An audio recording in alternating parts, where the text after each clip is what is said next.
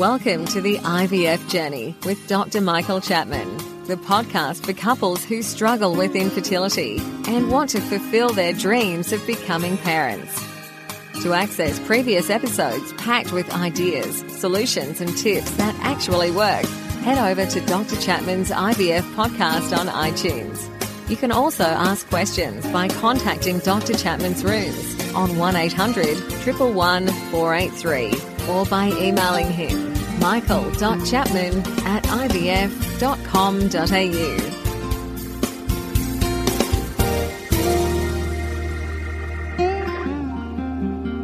Hi, this is Professor Chapman. Recently, we've been doing some Facebook Live sessions where I've been answering questions from the listeners and participants.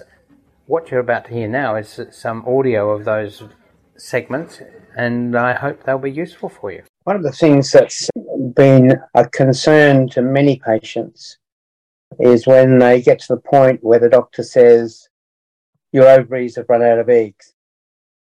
Sometimes that happens before they even approach an IVF specialist. Their a GP has done blood tests, their periods are slowing down, they're becoming very irregular, and they're heading, being told by the GP, they're heading towards the menopause.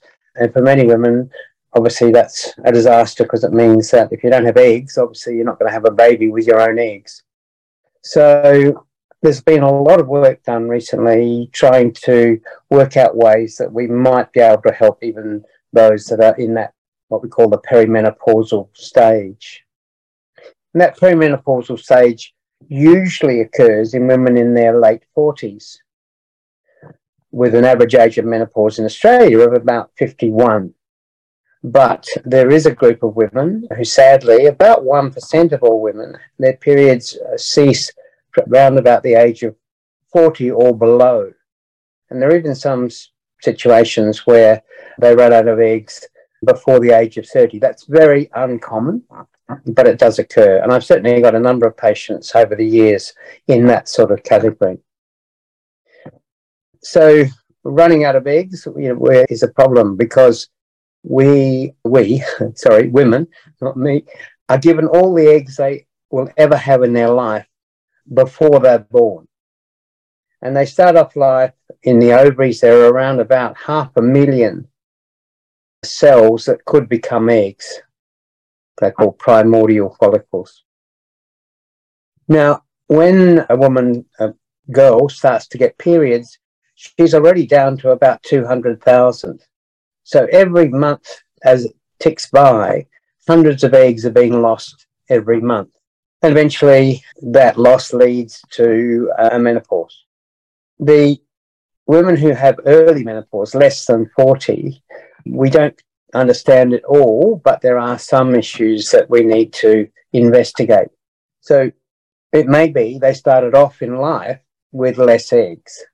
So when they were in their mum's womb, some event or something has stopped them being getting the, uh, the half a million.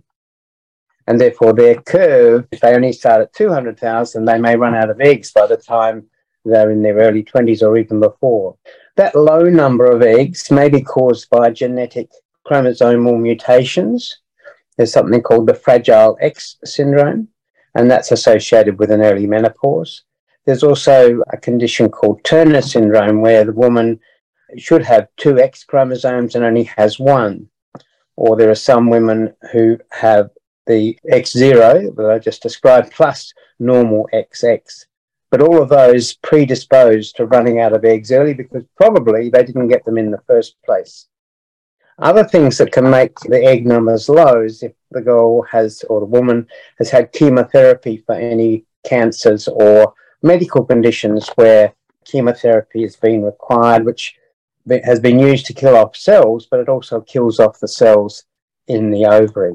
And then a, that may account for a small percentage of these unusual cases, but it means there's a big gap where we don't actually understand why. But if you're pursuing a pregnancy, obviously you want to do everything possible. So these women, and it also includes women over in their early 40s who are trying to have a baby but have very low egg numbers as judged by the anti-Müllerian hormone level. If you've got an anti-Müllerian hormone level of less than one, it means that you've virtually got no eggs left. But there are some still some eggs uh, or primordial follicles there. When we do biopsies of these ovaries, we very often find the occasional follicle, and an occasional follicle could produce a pregnancy. So there are various strategies. Once we've excluded the genetic causes, um, because obviously we don't want to be passing those genetic abnormalities on to any offspring. Once we've excluded those, we try many different things, none of which unfortunately have been proven to be scientifically valid in randomized controlled trials. And don't forget that you can access all the previous episodes by going to our website www.theivfjourney.com and select IVF Journey Podcast from the navigation menu. Thank you for listening to the IVF Journey with Dr. Michael Chapman, the podcast which helps couples negotiate their way through the IVF journey, all the way to parenthood. You can also ask questions by contacting Dr. Chapman's rooms on 1800 111 483 or by emailing him michael.chapman at ivf.com.au.